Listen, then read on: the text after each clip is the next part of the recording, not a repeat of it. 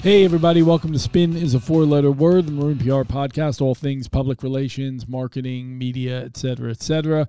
Um, before we jump in, uh, Jen Renahan is with me. Hello, Mhm, Jen. hi. Brittany Everett, our silent but deadly producer.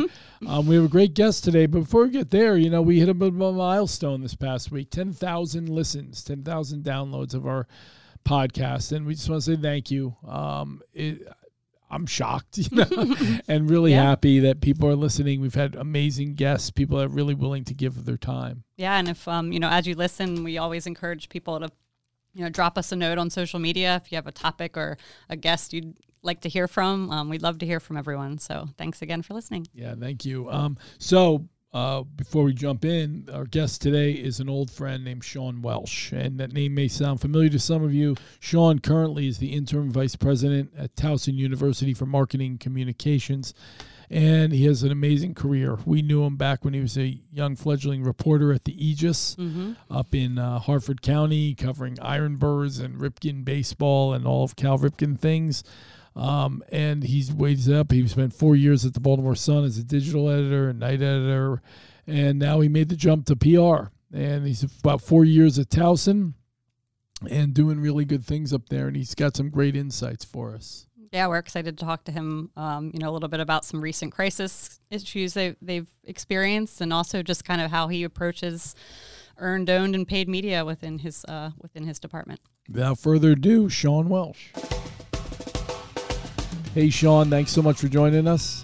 Of course. Thanks for having me. Sean is the interim vice president at Towson University Marketing and Communications.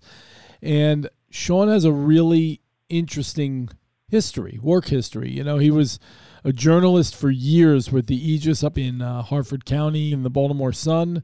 Um, and then he made the jump to the dark side. He, he became a PR person. And uh, welcome, welcome to the uh, the universe of PR. He's been at Towson now for about four years and uh, keeps doing more and more great work over there. Uh, anybody who's paying any attention knows that Towson's doing some special things over there, growing as a as an institution, both uh, in the classroom and on the athletics field. So really exciting stuff happening in Towson. Go Tigers! I think we have a Tiger in. Yes, Brittany Everett is a Tiger. So uh, all good stuff. So Sean, just jumping in real quick, talk a little bit about if you could, the transition. I know it's been a few years now, but the transition, Sure. what it was like jumping from journalism to public relations. Yeah, you know, I, I think I'd always kind of seen myself heading in this direction, and um, it's good to hear we have another Tiger on the podcast. I'm I'm a TU alum myself, and uh, was focused on the PR track uh, while I was here as a student, as an undergrad. So I always kind of had, um, I guess, a goal to get back in this direction at some point in time, and and and the media landscape, as it has been for the last two decades, has has been so volatile for the workforce um, that I, I kind of always saw myself um, you know, heading to the dark side, as we call it, and and and, and I laugh as I say it because it it truly doesn't feel dark over here. um, uh, but the you know the experience has been it's been great, and um, for me, I always felt like the the way that um, communications, PR, media relations type offices were being built out uh, in the last two decades. Most organizations really have the ability now to go straight to the audience, and um, I saw that kind of being the future um, of, of this type of work, and I always saw myself go in this direction. So um, I had a great experience at the uh, the Baltimore Sun for the last five years, basically as the digital editor there um, at the Sun, and that really I think helped prepared me. Um, kind of for, for where I wanted to go, and, and really the opportunity here at Towson was was the primary reason I made that jump. Um, you know, some of the folks that I could work with here, uh, Marina Cooper, who's now at Johns Hopkins, uh, was the vice president at the time uh, when I joined, and um, Ray Feldman was my immediate supervisor when I joined, and Ray's got a, an extensive history in uh, media relations and PR in the the Baltimore and DC markets, and so working with those two in particular was one of the one of the draws for me too, and you know, I, I've had a great relationship with almost every media relations or, or PR person I've dealt with throughout my career, whether it was interning alongside you all at different points or, um, you know, picking up um, tidbits from others throughout my career. Um, you know, I, I think having good mentors around you um, can can really play a, a, a huge role, and that was one of the reasons why I think I made the jump here. So yeah, we talk a lot here about you know the owned media and being able to tell your own Right. story as organizations. Um, has that really been kind of a focus of yours in joining? I know as you when you joined to you, you were the um, director of media relations, so obviously very involved on the media relations side. But uh, have you kind of switched, or have you seen the role grow in in how you take on owned media and social? Yeah, I think the, so. The owned part of it, really, when it comes to our strategy, is kind of the primary. And um, you know, the the audience we have here, our students, our faculty, and staff that are that are all engaged here on campus, they're our primary audience, and we we try to communicate with them as directly as we can, and, and we kind of extend that beyond that group to you know, parents of our students and our boards and, and donors and alumni. Um, and, you know, you, then you start to branch out to the other audiences, uh, prospective students and families and prospective donors. Um, you know, so we try first and foremost to communicate directly to that group first. Um, you know, especially when it comes to a crisis or anything that um, that maybe we aren't pitching from a proactive side of things, we we try to get the word out to folks that are in those engaged audiences first, so they're hearing it from us and they're not hearing it on the five o'clock news before they hear it from us. So um, we, we take great care in trying to get the word out to folks here on campus first. But in terms of our strategy around, um, you know, the owned media, I mean, we've got a team here, um, a three-person video team, two people on the photo side, Yeah. um, a, a small staff of writers here, and communicate as much news about the university as possible at towson.edu slash news. And it, it really is an interesting operation to kind of um, to step into from a newsroom because we really did have kind of a newsroom function uh, when I got here. And I think a lot of our focus over the last three years or so has been kind of prioritizing the storytelling to our community and then utilizing that almost as our news releases. We don't do the traditional news release anymore. And I think a lot of that is because, um, you know, we're finding as much success reaching the media through, you know, the, the personal pitch over the phone or, or inviting them to come see something in person. But we're also seeing it through social media and we're seeing it through creating our own video. And, you know, we know now that newsrooms are stretched thinner than ever before. Um, so if we've got two videographers here on campus and we can provide the B roll, to channel 11 or channel 13 or, or whomever in the market, um, we, we found success in doing that. So, um, you know, this fall, for example, we had a, a series of, um, of ribbon cuttings or groundbreakings for some new facilities that were opening on campus. And, um, you know, those are sometimes difficult events to get folks to come to. Um, but it's something where, you know, the administration and those who've supported these projects want to see those projects kind of projected out to um, the audience. So we were able to utilize our internal video teams here to capture some some talking points and some B-roll, and you know you get the mascot out there with the groundbreaking. It's always a good time. So um, you know we, we've been able to really utilize our uh, our team here to kind of get the word out um, through those those different channels. Yeah, Sean, I think you touch on a really important thing: um, the shrinking newsrooms and the challenges that newsrooms face. But you know, look, you could look at it in one of two ways, right? One, you could look at it like, oh, you know, holy crow, we're in trouble. These guys don't have enough bodies, and they're all covering four different beats. And how do we break through the clutter? Or you can look at it as an opportunity. And I think you guys done a Right. really great job doing that, right? Here's here's a link. Here's all the information you need.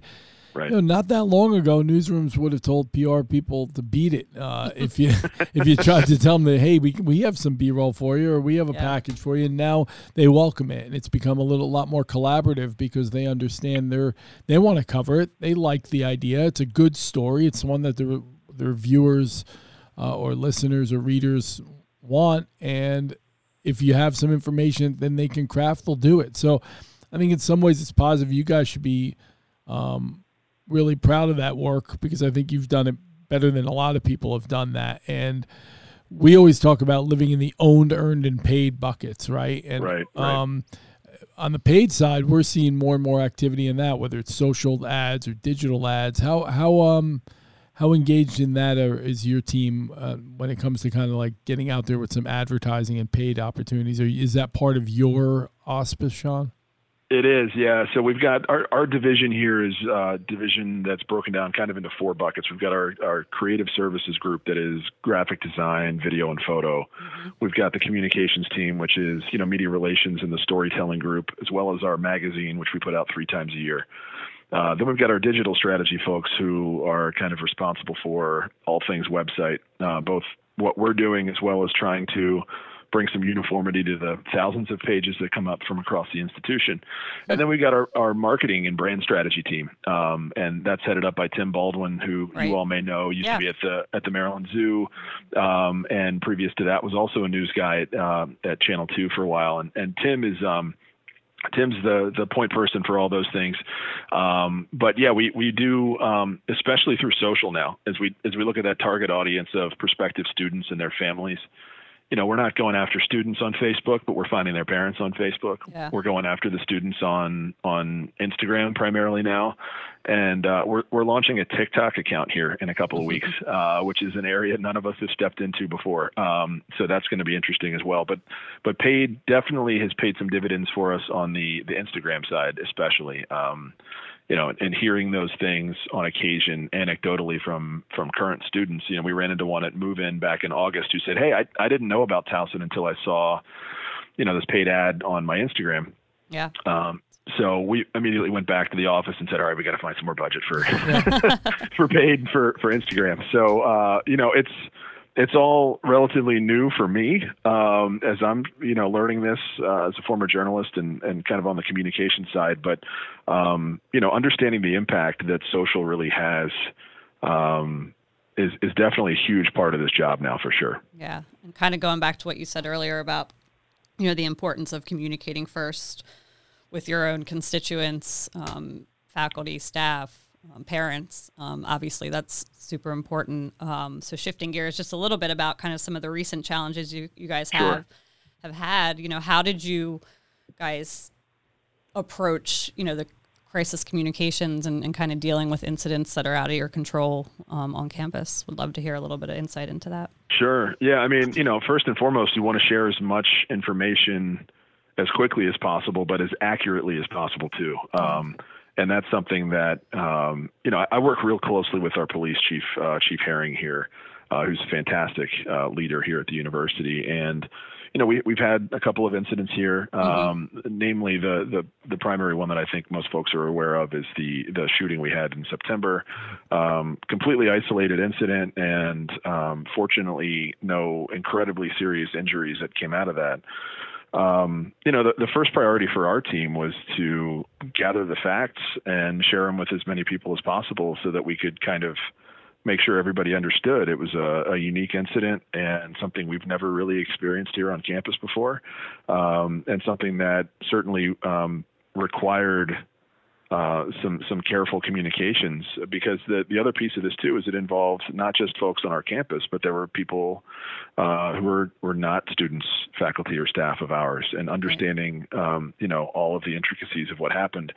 Um, plus, in a, an instance like this, you know we have our own Office of Public Safety and, and sworn officers here at the university, as as many public institutions do but the the investigation itself was being handled by Baltimore County Police, and so you need to this, this is one of those areas where relationships truly become mm. a huge part of the job and you really need those relationships um, before you truly need those relationships and um, this was one of those where fortunately i developed enough of a rapport with the the spokespeople the pios so to speak at the uh, the county police department over the years um, where when, when you need to lean on them for help, uh, they're, they're a familiar face and not somebody you need to kind of get to know in the midst of a crisis. So, um, you know, working with other agencies in an instance like that is is hugely important, and we've shared that with our University System of Maryland colleagues at the the other campuses um, across the system. Um, you know, get to know the people in your community uh, that do jobs similar to yours because you never know when you're going to need them, and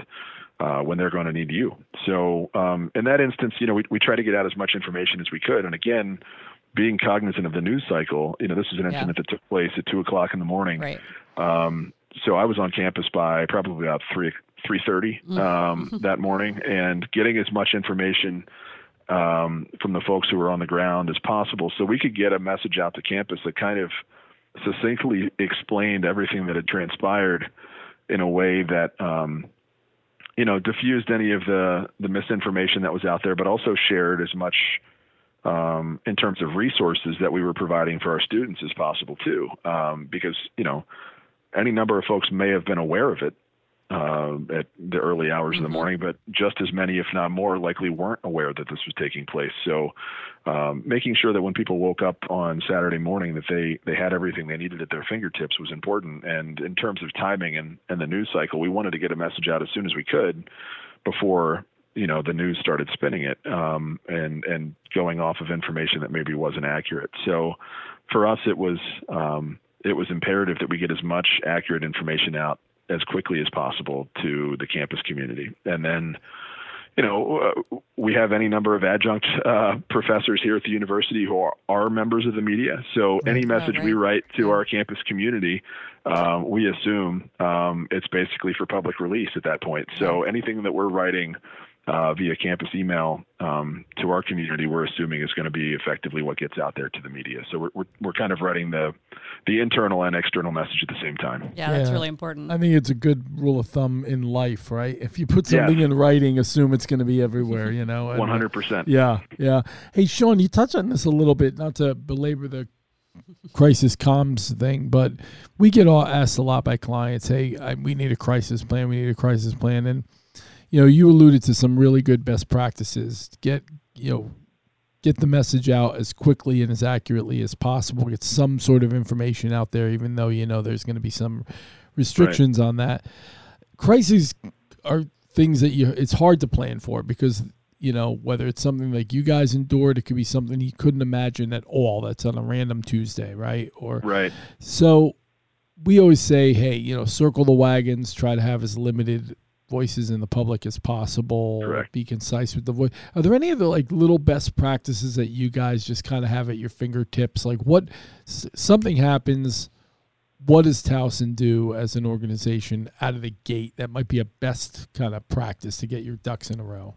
Sure. You know, and I think everybody does have that crisis plan, right? And and I'll before I answer that directly, one of my favorite quotes of all time is Mike Tyson, um, who says, "Everybody has a plan until they get punched in the mouth." That's, and that's I think ever, yeah. that I've, I've got that somewhere in my office on a wall. Uh, that is, um, that's one of those that I look back to all the time. And and and truthfully, um, you know, I think that the key thing for us is don't put anything out there that you're not sure about, and that's. Mm-hmm that's it, it seems really simple but it's one of those where you, you gather as many people who know uh, the details together um, and, and try to figure out, you know, what can we say about this? Um, but you don't want to put any hearsay out there because as soon as, and especially as a public institution, as soon as we put that information out there that's in kind of that hearsay realm, um, that's not confirmed, um, you know, then it becomes truth and it becomes something that the institution has shared. So, you know, I, I kind of lean back on the some of the tenets of journalism there, where you try to double and triple confirm things before you share it publicly because you can't take it back. Um, and yeah. and that's one of the, the first things we do um, is is just confirm as much information as possible, even the even the small details. You know where it took place. Um, you know when it took place. Um, because you know the, the last thing you want is to have to update information even the most innocuous information later on because then it starts to raise questions uh, from the audience as to whether or not the information you've shared is accurate. So it, it, less is more sometimes early on, especially because you know if if any of those details. Did I lose you guys? Oh, no, you're here. You're back. Yeah. so they're ironically you guys are getting some great color um, they're running we've got a siren on campus that they run a test on each month uh, i thought i still had 10 more minutes before they did that so one of the things that they're doing actually today not just a siren test. They're running a test of the text alerts now too. Um, oh, so we nice. have a text alert system um, where anybody can actually sign up for it to get um, emergency, weather, school closing, mm-hmm. police updates via text message. Um, so it's an opt-in system. Uh, so they're running a test now in light of everything that's happened right. uh, here on campus with the shooting in, in September. They're they're running a test of uh, of the text alert system too. So that's coming up at one o'clock. I thought I still had ten minutes to go before that was going to be interrupted. I apologize. Well, we won't keep you much longer. Uh, just you, you bring up a really good point about you know being accurate and taking the time to be accurate, especially in this in the world we live in, with that everything is so um, speed, driven. yeah, like it, you need the pressure because you see people talking on social. Um, you know, you have phone call, people coming in, phone calls. Like you get it from every different Mm-hmm. direction. So I think that's a really um, important thing to keep in mind when when you're talking about putting out information that you do you have to take the time. You have to balance it, but you have to take the time to make sure what you're putting out is accurate. Yeah, the, the other thing I think I've learned too in the last few years is, um, you know, we're the central communications office for the university, but that doesn't mean that we're the only people that are getting those phone calls. So if it's, you know, our advancement office or the president's office or you know one of the colleges um, in, in a dean's office, likely getting some of that information too. So, um, you know, we've tried to make as much of kind of the, the FAQ type information available as, as possible and as widely as possible for our community to be able to share accurate information because everybody truly is a communicator on behalf of the institution here. So, uh, especially with COVID, you know, our, our primary um, vehicle for any updates on COVID has been the website and providing information there so that anybody, um, you know, that's in a role where they're communicating with any audience can, can lean on that as a primary vehicle for, for updated information. It's great. Hey, Sean, la- last question for me is this just really about shifting gears to your students. Um, you know, we we've created quite a little Towson pop uh, pipeline at Maroon PR, thanks to uh, thanks to one of your professors and and I know a friend of yours, Ron Snyder, and Sure. you know, Brittany came out of that. Our our producer slash videographer came out of that, and um, you know, Sophie Rogers who just joined the team, and more and more. So it's been great. But what do you? I'm sure you guys get approached all the time from comms majors and journalism majors about, you know, where do I go? What do I do? What's the best route? How do I get out there? What what what advice are you giving to to students as they start to embark on their careers? Well, first, I think I try to catch them, you know, as early as I can in their time here at TU because there's so many opportunities here on campus. Um, you know, if, if it's, and, and I oftentimes will speak in, in Ron Snyder's class once a semester. Um, his his students are largely already kind of on their track, right? They're juniors or seniors, and they kind of know what they're doing. Um, but even for those who have not gotten engaged, you know, whether it's a campus radio station um, or a student publication or you know, slew of internships and, and work opportunities across the campus. Um, those are kind of the first things that I would point folks to. And then there are oftentimes, you know, whether it's through connections like Ron to you all or, um, you know, to other friends and, and uh, former acquaintances and connections across the, the landscape here in, in the region. Um, that's kind of the direction that I try to point folks. This is a fantastic community uh, for journalism. It's a fantastic news town. Um, there's plenty of uh, of work to kind of go around, and, and there are a lot of um, brilliant people in this community in this field. And I'm not just saying it because you two are on this call with me, but um, you two uh, certainly are, are are people that I point students in the direction of whenever they're in need of experience, and whether it's you know with you all or or somebody that they that you guys can connect them with. Um, you know, I, I think the the cool part about you know the the journalism media PR connections here in Baltimore is uh, most people are good people um, here in Baltimore at the end of the day, and it, it's a tough time to be on either side, um, journalism or in PR. But I'll say that I think a, a, a lot of the people at the end of the day are, are good folks and are looking out for others. And, you know, I wasn't that long ago, at least it feels like it wasn't that long ago that I was in their, their shoes, Yeah. uh, you know, trying to do the same. And I think uh, everybody's had that experience at some point in their career. So I think everybody can kind of relate and, and looks to help one another out. So, um, you know, for me, when, when students come to me and ask, it's, it's get involved, look around. There's plenty of opportunities here. Talk to your professors, uh, you know, talk to your mentors here on campus and, and see what advice they provide. And, you know, when I was a student here, it was take as many opportunities as I could outside of the classroom, working for a student publication or a student radio station. Um, there's internships through our athletics department. Um, so there's everybody's got a role uh, in their office here uh, at the university where a student could jump in and do some work like that. So um, it's an exciting place to be for sure. No, it's wonderful. And Sean, thank you so much for taking some time out. Sean Welsh, Interim Vice President, Towson University Marketing and Communications, an old good friend of Jen and I's. I really appreciate you taking some time. This was interesting and fun, and, and it sounds like you guys are doing nothing but great work up at Towson. Thank you both so much for the time. Um, it's been great catching up with you guys. We'll have to do it again offline here at some point. Come a long way from spending hours in the press box up at Ripken Stadium. hours upon hours. for sure. And I've been back there a few times in the last few years too. It's been fun to kind of see it from a different perspective. Yeah, for sure. So, All yeah. right. For sure. Sean, thanks again. Thanks for listening to Spin is a four letter word. If you like what you hear today, please subscribe. Send us your feedback too. We want this to be interesting for everybody. And give us a follow at Maroon PR on Twitter and LinkedIn.